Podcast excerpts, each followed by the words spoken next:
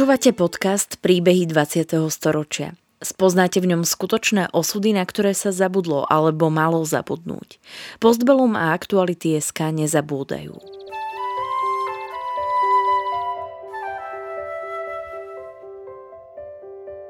Vďaka konkrétnym príbehom sa dozviete, akým osudovým dilemám museli naši rodičia, starí rodičia, prarodičia čeliť. Postavení sme tak pred otázku, ako by sme sa v podobných situáciách zachovali my. Rozprávači príbehov 20. storočia rýchlo odchádzajú. Ich spomienky sú dôležité nielen pre nás, ale aj pre naše deti a ďalšie generácie, ktoré už nebudú mať možnosť sa s nimi osobne stretnúť. Julia Ševčíková sa narodila 27. novembra v roku 1950 v Hriňovej v okrese Zvolen. Pochádza z roľníckej rodiny a rada spomína na pekné detstvo, strávené prácou na rodinnom poli, keďže Hriňová bola jedným z miest, kde kolektivizácia pôdy nebola úspešná. Ľudia si obrábali maličké políčka a namiesto letných prázdnin Julia so staršími piatimi súrodencami a s rodičmi väčšinou robila na poli. Po ukončení základnej školy odišla dozvolená na strednú zdravotníckú školu. Počas štúdia ju zasiahli udalosti augusta 1968. Ten môj život eh, prebiehal celkom normálne, detstvo krásne ale po okupácii v 1968 moji dvaja súrodenci eh, v lete 1969 eh, odišli do Rakúska, akože na dovolenku, ale už sa domov nevrátili, takže emigrovali a žili v Spojených štátoch, v štáte Michigan.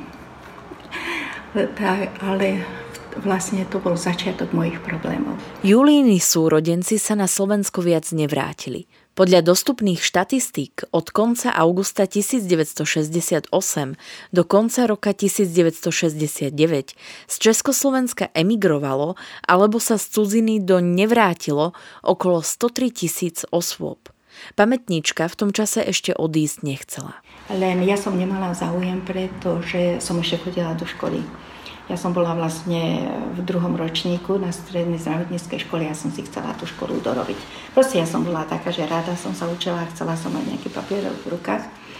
A netužila som v tých časoch, lebo som vedela, že už všetci sú vydaté a ženaté a títo dvaja odišli a potom som už len ja zostala doma s bratom. A takže celkovo nás je šesť a tí piati súrodenci všetci žijú ešte hoci sme zostarili, lebo prešlo veľa rokov ale oni sa rozhodli vlastne kvôli tej okupácii odísť. A vtedy bolo emigrantov najviac. O vpáde vojsk Varšavskej zmluvy sa Júlia dozvedela z rádia, lebo hoci študovala vo zvolenie, cez letné prázdniny bývala u rodičov v Hornatej Hriňovej, kde obyvatelia vojakov nevideli. Pamätníčka sa s nimi stretla až po návrate do zvolena, kde podľa jej slov chodilo veľa ruských tankov, keďže vojaci mali základňu na Sliači. Z ich príchodu nebola nadšená, no nespokojná bola len potichu. Po začiatku školského roka zvažovala s ďalšími študentkami pridanie sa k protestným aktivitám, no spomína, že mali dobrého zástupcu riaditeľa, ktorý ich od podobných nápadov, obávajúc sa nepríjemných následkov, odhováral. Júlia sa v tom čase chystala do maturitného ročníka a následne na vysokú školu.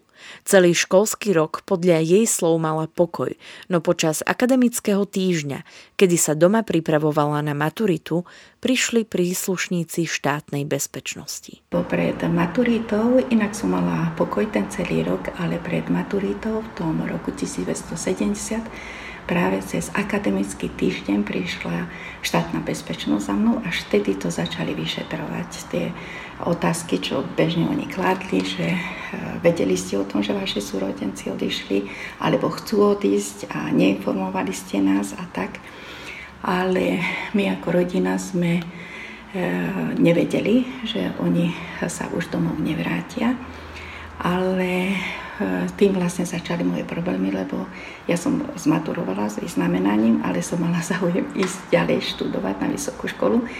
A pani riaditeľka, keď nám prišla nám úspešným zagratulovať po maturite, že všetko najlepšie blahoželám, tak eh, už vlastne prišla za mnou naozaj so slzami v očiach, že ty do tej školy asi ťažko pôjdeš.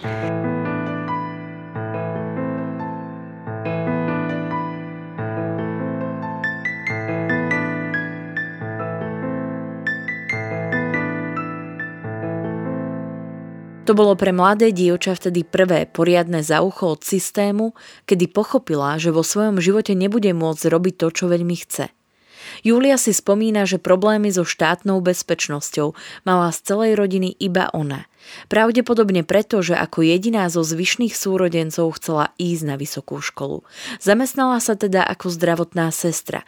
Aj keď nešťastná z nemožnosti ďalej študovať, našla si tam skvelý kolektív a práca ju veľmi bavila. Takže som zostala robiť ako zdravotná sestra, lebo to som vlastne vyštudovala a odišla som pracovať. Moje prvé e, také pracovisko krásne bolo v Liptovskom Mikuláši. E, robila som na chirurgii. Takže ten môj život sa začal naplňať a som bola celkom šťastná, len som bola nešťastná z toho, že proste e, ten môj sen študovať ďalej a niečo dokázať sa nenaplnil. Ale kvôli tomu, že som tam mala veľmi dobrý kolektív, veľmi dobrého primára ako prednostu oddelenia, tak ja som tam do toho kolektívu zapadla a bola som v skutočnosti šťastný človek. Julia našla pokoj a šťastie v práci, no to netrvalo dlho. Zakrátko prišla normalizácia a povestné previerky, ktoré neminuli ani ju. V časoch sa robili previerky takzvané, že, že kladli znovu tie isté otázky a ja som musela absolvovať previerku, akože ten posudok som mala hrozný kvôli tej emigrácii, tým súrodencom, že som tam mala vlastne napísané, že nábožensky zaťažená. To bolo také ich bežné vyjadrenie, zrejme to mali viacerí v posudkoch. A pochádza teda z tej emigrantskej rodiny, lebo tí súrodenci skončili v zahraničí. A teda pre spoločnosť som nebola akási žiadúca ale pán primár si ma vtedy zastal, že proste pochádza z také rodiny, ako pochádza, naozaj sú rodencov má v zahraničí, ale my sme s ňou spokojní, lebo tú svoju prácu robí dobre zodpovedne. Takže ja som vlastne tam bola šťastná, aj keď som mala ten posudok taký zlý. Po dvoch rokoch v Liptovskom Mikuláši sa prednosta ponúkol, že jej pomôže vybaviť prihlášku na vysokú školu. Julia však vedela, že je poznačená systémom a pravdepodobne sa na tú vysnívanú školu aj tak nedostane. Tak odmietla. Z Liptovského Mikuláša sa neskôr presunula do Vysokých Tatier, kde ďalej pracovala ako zdravotná sestra v liečebni. Na toto obdobie s láskou spomína. A to bolo moje druhé detstvo prakticky, lebo tam sme sa stretli všetci takí ranení. Ja ranená tým systémom, že nemôžem dosiahnuť to, čo som tu žila. A potom tam boli, e, sme mali medzi v tej partii, lebo my sme chodili na vysokohorskú turistiku. Takže pred nočom a po nočnej som si mohla vyplňať takéto prechádzky a, a, a veľmi dobre to bolo. Takže tam sme mali takú partiu všetkých takých ranených, by som povedala že čo boli profesori vyhodení zo škôl e, vlastne z týchto politických dôvodov, lebo si dovolili chodiť do kostola a to sa nemohlo. A ešte učiť aj mládež a vysvetľovať o Bohu, keď podľa komunistov Boh neexistoval. Takže ja som v tých Tatrách zapadla, lebo tam sme mali ešte aj kňazov, ktorým zobrali v 50. rokoch súhlas a oni robili obyčajných robotníkov. A to sa týkalo aj tých zdravotných sestier, niektoré boli pôvodné, e, že opustili reholu a e, tam som stretla aj teda tú svoju priateľku, ktorú som robila v Liptovskom Mikuláši na chirurgii, lebo ona tiež odchádzala do rehole. Ale v tých 50 70 rokoch sa odchádzalo tajne. Že proste ona odišla do rehole, ale o tom nikto nesmel vedieť. No, ale ja som v tých Tatrách teda takto šťastne žila s tými všetkými sklamanými ale bolo tam vynikajúce proste kvôli tomu, že my sme mohli mať aj svetú omšu pod holým nebom, pretože tým kňazom zobrali súhlas a v lese nás nikto nenašiel.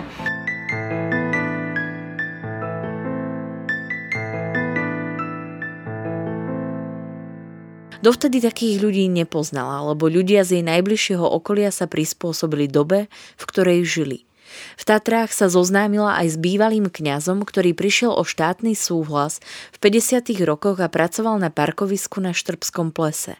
Jeho synovec sa o tri roky stal jej manželom.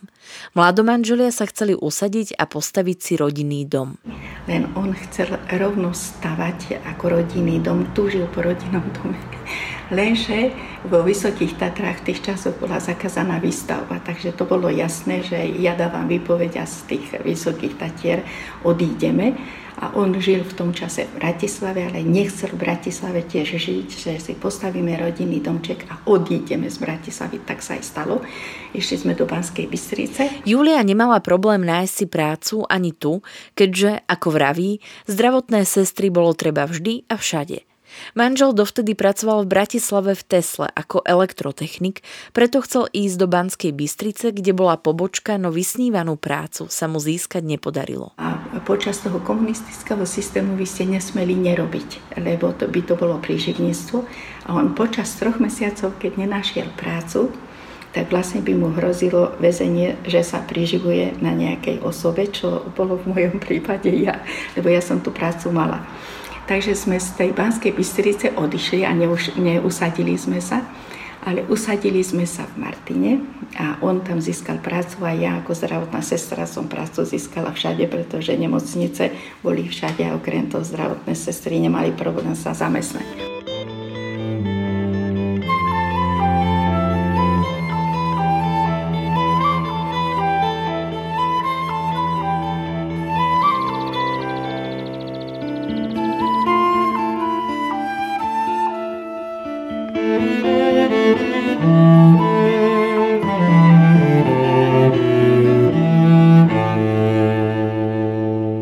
Manželia bývali v malom jednoizbovom byte v Martine a začali stavať rodinný dom v nedalekých vrútkach.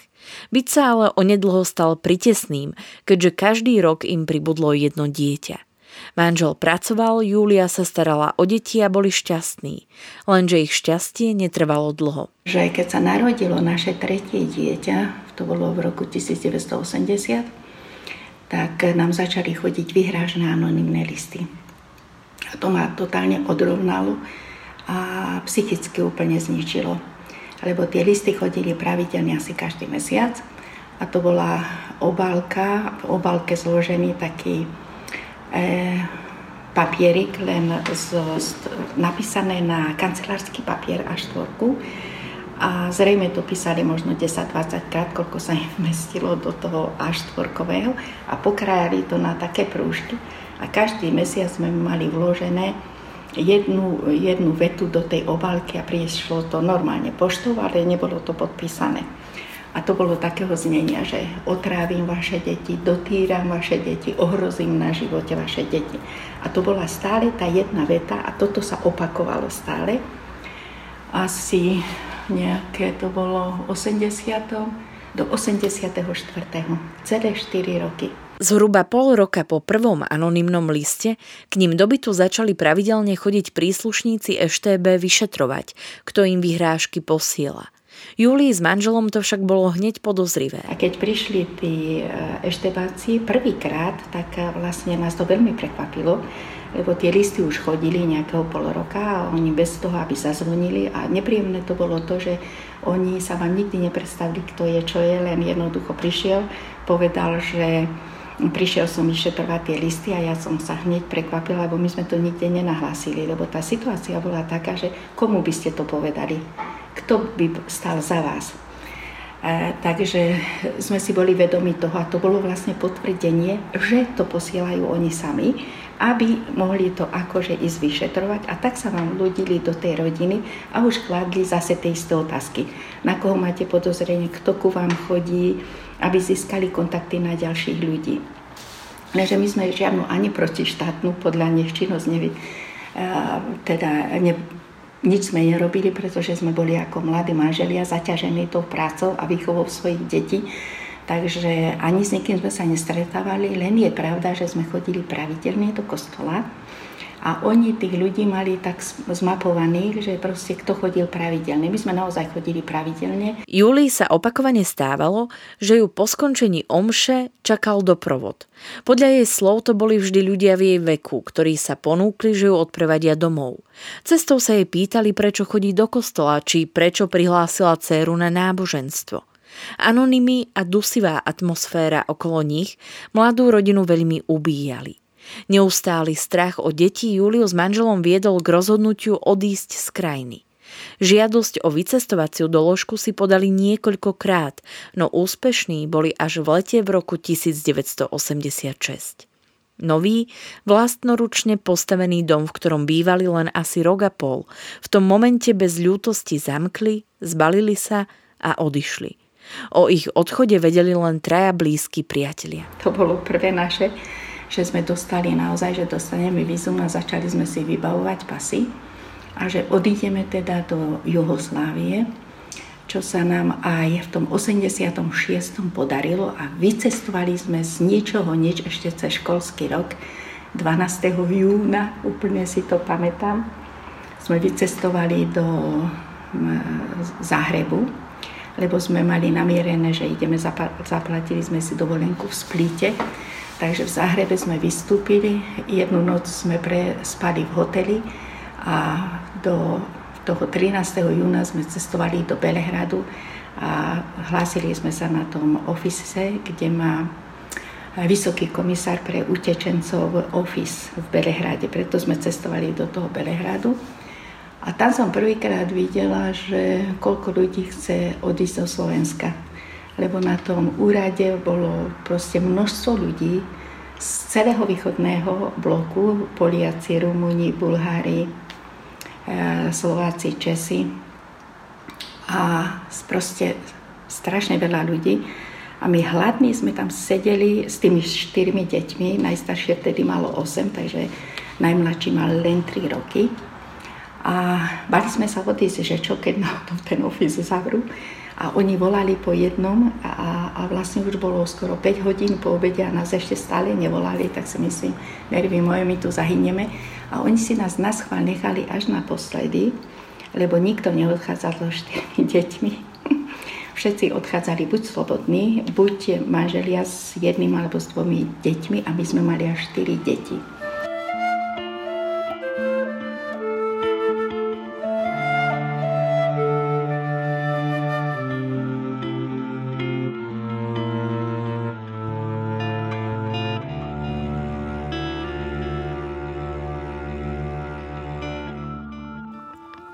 Obavy sa našťastie nenaplnili. Z prístupu vraj bolo cítiť, že ich tam vítajú, nedívajú sa na nich opovržlivo a držia im palce.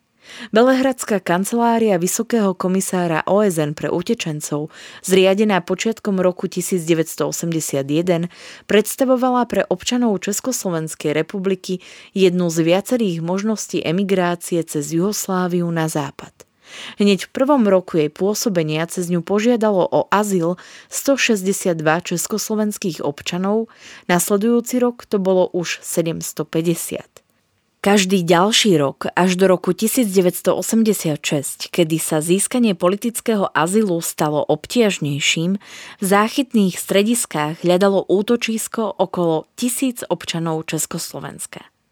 Ako dôvod odchodu z krajiny uviedla pamätníčka politickú situáciu a strach o seba aj svoju rodinu, odkazujúc na anonymné vyhrážky a časté návštevy EŠTB. Bývali sme tam 5 či 6 mesiacov, kým ten proces, kým sa to vybaví, kým nás krajina príjme a to všetko. Takže my sme potom v tom 86. čakali až do novembra, kým nás pozvú Spojené štáty, že môžeme vycestovať, lebo tam na tom rozhovore, na tom, v tom ofise toho vysokého komisára, oni vám povedali, že dali možnosti, že ktorú krajinu si chcete vybrať. A ktorá krajina v tom roku prijímala tých emigrantov politických. No a boli tam aj Spojené štáty a kvôli tomu, že ja som tam už mala tých dvoch súrodencov, tak sme si povedali, že teda odchádzame do Ameriky. A my sme naozaj do tej Ameriky doleteli a naši ma čakali. Takže ja som brata videla po 17 rokoch.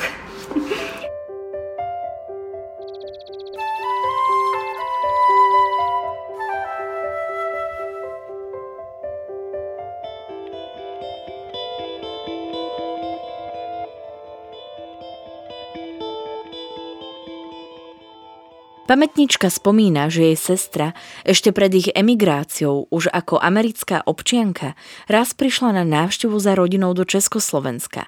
Od roku 1969 sa teda raz videli. Keď však dorazil na návštevu jej brat, stretnúť sa s ním nestihla. Pricestoval totiž na výročie invázie vojsk Varšavskej zmluvy a EŠTB toto načasovanie považovala za provokáciu. Bol teda nútený republiku i hneď opustiť. Julia, jej manžel Marian a ich štyri deti sa usadili v štáte Michigan v Rochestri na predmestí Detroitu. Bývali v jednom z tzv. Mobile Home Park. Marian sa zamestnal vo firme Webasto, ktorá ako mnohé v Detroite a okolí vyrábala súčiastky pre automobilový priemysel. Pamätnička bola zas ženou v domácnosti. Ja veľmi rada spomínam na ten život vonku, pretože až tam bola som docenená ako matka. Mne nikto nepovedal ako tu na Slovensku, že rodíš každý rok, lebo ja naozaj tie prvé tri deti mám po roku. Až potom medzi tretím a štvrtým bol trojročný rozdiel. Že mne nikto nepovedal tam, že jej matka, ktorá má deti, neviem koľko detí, a, a chodíš do kostola, čo si blázon alebo čo Američania, kvôli tomu, že ja som tam konečne cítila naozaj slobodu, tam vám nikto nekladie zbytočné otázky a okrem toho, my keď sme tam prišli na úrad, tak nikto mi nekladol ponižujúce otázky, vedeli, že prichádza z politických dôvodov a my sme mali otvorenú náruč, naozaj otvorenú náruč.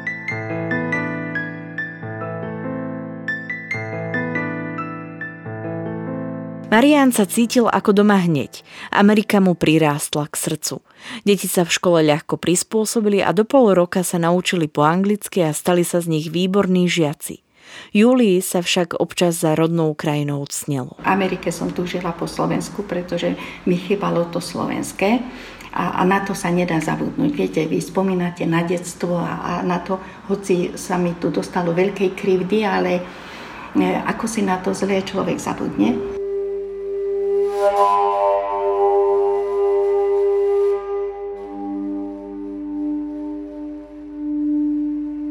Júlii stačilo počuť slovenskú pieseň alebo fujaru a hneď ju to dohnalo k slzám.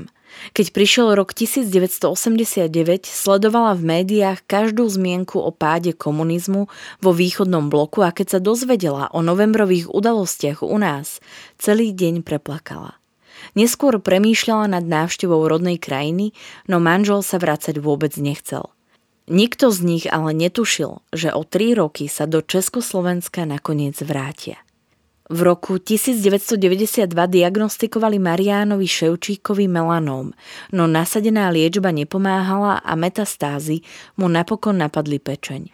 Keď mi lekár povedal, že má metastázu v pečení, tak ja som už bola tak zúfala, že, že som sa rozhodla vrátiť sa na Slovensko. A my sme naozaj na to Slovensko v tom oktobri 92 prišli, ale on žil len 3 mesiace a v januári 1993 zomrel ako 37 ročný. Takže takéhoto mladého som ho pochovala na Slovensku a hoci my sme mali letenku spiatočnú kúpenú, ale ja už som nemala dostatok síl sa vrátiť naspäť, pretože som ho tu pochovala. Neviem, či sa to dá pochopiť, ale proste som bola takej ťažkej situácii, že doteraz mi to tí starší, teda tie deti moje niektoré, nie všetci, vyčítajú, že sme sa mali hneď zbaliť a vrátiť a nezostať tu len, že vtedy sa tá situácia nedala tak eh, to, to nikto nevedel prediktovať, že, že ako sa to bude vyvíjať. Návrat do rodnej zeme mal pre Ševčíkovcov horkú príchuť v mnohých ohľadoch. Opustenie republiky či zotrvanie v cudzine bez povolenia bolo v danom období sankcionované odňatím slobody alebo nápravným opatrením a tiež prepadnutím majetku. Ševčíkovci o svoj rodinný dom vo Vrútkach teda emigráciou prišli. Lebo my keď sme emigrovali, tak nás v priebehu roka odsudili za, za ilegálne zdržiavanie sa v zahraničí a osúdili nás na jeden rok nepodmienečne a prepadnutie celého majetku. A my sme mali vlastne ten rodinný dom na, v tých vrútkach. A ja som si myslela, naivne som si myslela v tom 92 že keď ja prídem na Slovensko, že automaticky ja získam ten rodinný dom naspäť a budem mať kde bývať a tie deti, teda budú, budem mať postarané o deti. Lenže to sa nestalo. To som v tých časoch nevedela, lebo vy tie informácie v zahraničí nemáte. Trestný čin opustenia republiky bol však k 1. júlu 1990 rehabilitovaný. Pamätnička spomína, že návrh na reštitúciu majetku bolo možné podať do 1. júla 1992, teda dva roky od vstupu zákona do platnosti. Rodina sa však vrátila až v októbri toho roku a žiadosť podať nestihla. Lenže ja som si naivne vtedy myslela, že keď ja preukážem všetky tie papiere, že v akom vážnom zdravotnom stave bol manžel a že som chodila s ním na chemoterapiu, radioterapiu a to všetko, že s nádejou, že teda ho z toho dostanem, tak som si myslela, že tie papiere, ten vážny zdravotný stav bude stačiť na to a že e, teda mi to ten majetok vrátia a nevrátili.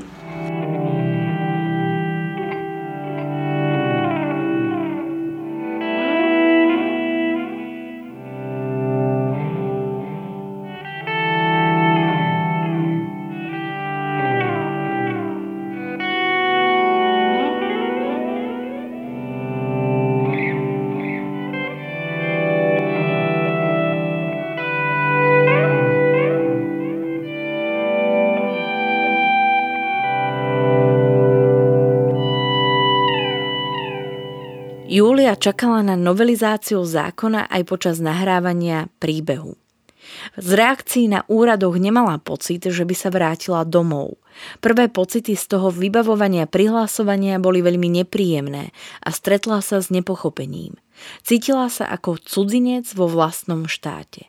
Záchrana pre Júliu a jej štyri deti však prišla nečakane z Ameriky. Po podaní daňového priznania za rok 1991 dostala avízo, že manžel mal uzavretú životnú poistku, na ktorej vyplatenie má pamätníčka nárok. Ja som vlastne od nich ani tú životnú poistku nežiadala, lebo ja som o nej nevedela. Neviem, či by Slováci tak pracne zisťovali toho človeka, že kde ho nájdem. A ešte dokonca a, a našli a, a potom mi to preposlali, keď som sa im ozvala. A kúpila som si za to ten byt, čo hovorím, ale napríklad o, o rok alebo o dva mi až poslali, volali mi z Kanady dokonca, lebo tam bol e, office to, toho podniku, kde manžel robil. Julia vďaka peniazom po manželovi zaopatrila seba aj deti. Nádej na znovu získanie domu vo vrútkach na chvíľu opäť ožila. Zistila meno pána, ktorý dom od štátu odkúpil, ako aj sumu, ktorú zaň zaplatil a bola pripravená mu čiastku vyplatiť a dom získať naspäť. Dotyčný pán sa s ňou však vôbec nechcel baviť. Na dom vo vrútkach sa aj osobne bola pozrieť, spomína však, že po príjazde nemala silu ani vystúpiť za hota. Za peniaze z manželovej poistky si napokon kúpila byt v Bratislave, kde bývala počas nahrávania príbehu. Na nový život v starej krajine si najtežšie zvykali pamätníčky na deti. Akurát to, že som deťom urobila zle a som sa vrátila domov s tým, že oni vlastne hovorili anglicky a tá škola slovenská bola pre nich ťažká.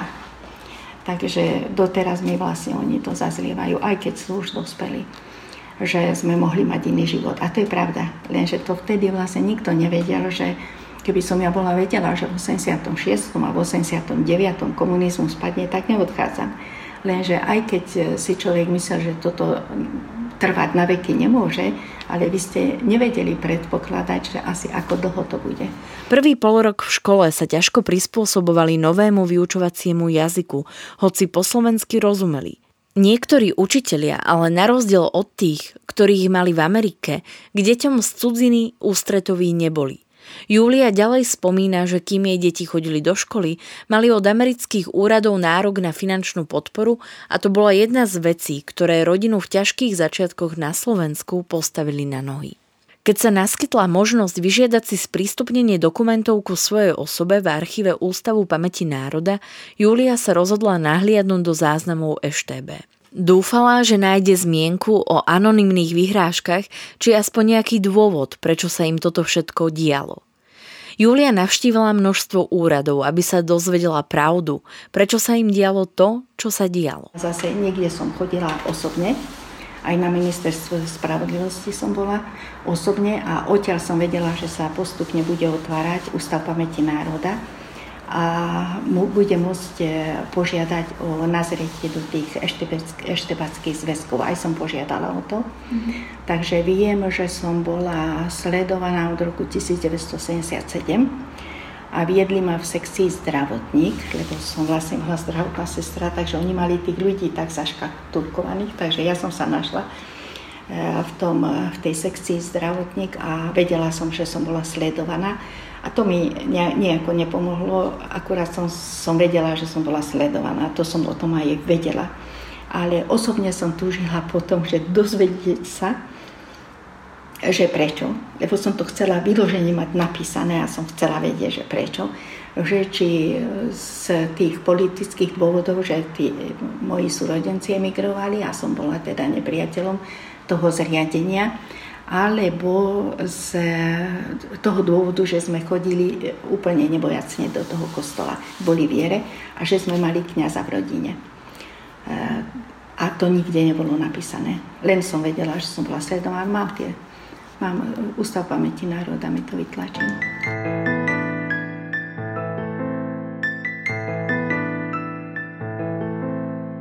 K manželovej zložke sa vôbec nedostala. Vyšetrovacie zväzky zaevidované v roku 1986 na oboch manželov sú síce v databáze zmienené, ich fyzické kópie však dohľadateľné nie sú a podľa vyjadrenia archívu nevedia, kde sú ani čo sa s nimi stalo.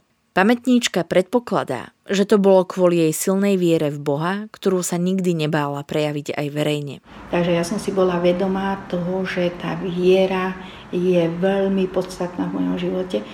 A možno vďaka tým komunistom, že sme E, som jediná inak z rodiny, lebo nikto to nebral až tak vážne, lebo človek si neuvedomí, možno až po tých všetkých ťažkostiach, že si uvedomíte, že ide do tuhého, musím si tú vieru zastať, nesmiem sa za ňu hambiť, aj keď človek mal také niekedy, že jej, e, je to, treba odvahu na to sa prežehnať na verejnosti, a v kostole sa dalo schovať, ale ako dospela by som povedala, ako deti sme to brali, tak ako všetky ostatné deti že neuvedomujete si, že lebo to beriete tak, ako že idú rodičia, idú súrodenci, idem aj ja. Ale tak, takú ozajstnú vieru som prežila až ako dospela a to práve na, v tom Liptovskom Mikuláši pri tých previerkach, že keď som si to prečítala, lebo ona tam sedela komisia, on čítal že náboženské zaťažená z emigrantskej rodiny, ako by ten šéf a, a tá komisia to mala odobriť alebo neodobriť, neviem, o čo išlo, pretože som sa stretla vtedy prvýkrát s takým. A som e, veľmi, mi to dobre padlo, keď ako šéf prednostného oddelenia povedal, že hoci e, pochádza z takej rodiny, ale je dobrou zdravotnou sestrou a pacienti ju majú radi, takže to bol palcam na moju dušu. Hoci rozdelenie Československa pamätničku podľa jej slov potešilo, radosť zo samostatnej republiky prekrylo sklamanie z primalej zmeny pomerov po revolúcii k lepšiemu. Sklamaná odchádzala z republiky a sklamaná bola aj po návrate naspäť. Spomína si, že situácia sa nejako výrazne nezmenila. Akurát už mohla povedať, čo si myslela. Už sa však nemusela báť, že keď niečo povie, skončí za to vo vezení. Čas zmenil pomery ako u nás, tak aj v Amerike mesto Detroit v roku 2013 vyhlásilo bankrot. Julia si však nemyslí, že by sa kvôli tomu z Michiganu stiahovali. Kvôli viacerým okolnostiam sa však už nikdy do Ameriky nevrátila. Napriek tomu, že na Ameriku má tie najkrajšie spomienky, napokon ostala tam, kde sú jej deti. Julia Ševčíková žila počas nahrávania rozhovoru v Bratislave na dôchodku a starala sa o vnúčata a popri tom pôsobila aj v opatrovateľskej službe. Hoci radosť jej nechýbala, krivdu cítila stále. Takže som v skutočnosti šťastný človek, ale s takou bolestou srdca, ktorá zostáva. Neviem, či sa to dá pochopiť, že že keby, keby som dnes, a to sa ma viacerí pýtali, lebo viacerých som poznala zo zahraničia, viacerých viem, že emigrovali a zostali tam. A keď zvažovali, či majú sa vrátiť alebo nemajú sa vrátiť, tak som si povedala, kým máš deti malé, zostaň. A keď sa osamostatnia, na dôchodok si viem predstaviť, že na Slovensku, ale tie deti nevytrhávať z toho prostredia. Príbeh pani Ševčíkovej pre Postbellum zaznamenala Martina Babinčáková v roku 2020. Príbehy 20. storočia v Postbellum zaznamenávame, aby sme o ne neprišli, aj keď tu už s nami ich rozprávači nebudú. Aby sme nezabudli na ich osudy, hrôzy, ktorým boli vystavení a na dôležité okamihy našej histórie, ktorá dnes býva často spochybňovaná a pre mnohých je neznáma. Podporte našu prácu aj vy pravidelným finančným príspevkom na www.postbellum.sk. Ďakujeme. Podcastom vás prevádzala Sandra Polovková a spolupracovali na ňom Adriana Demianovičová a Marian Jaslovský.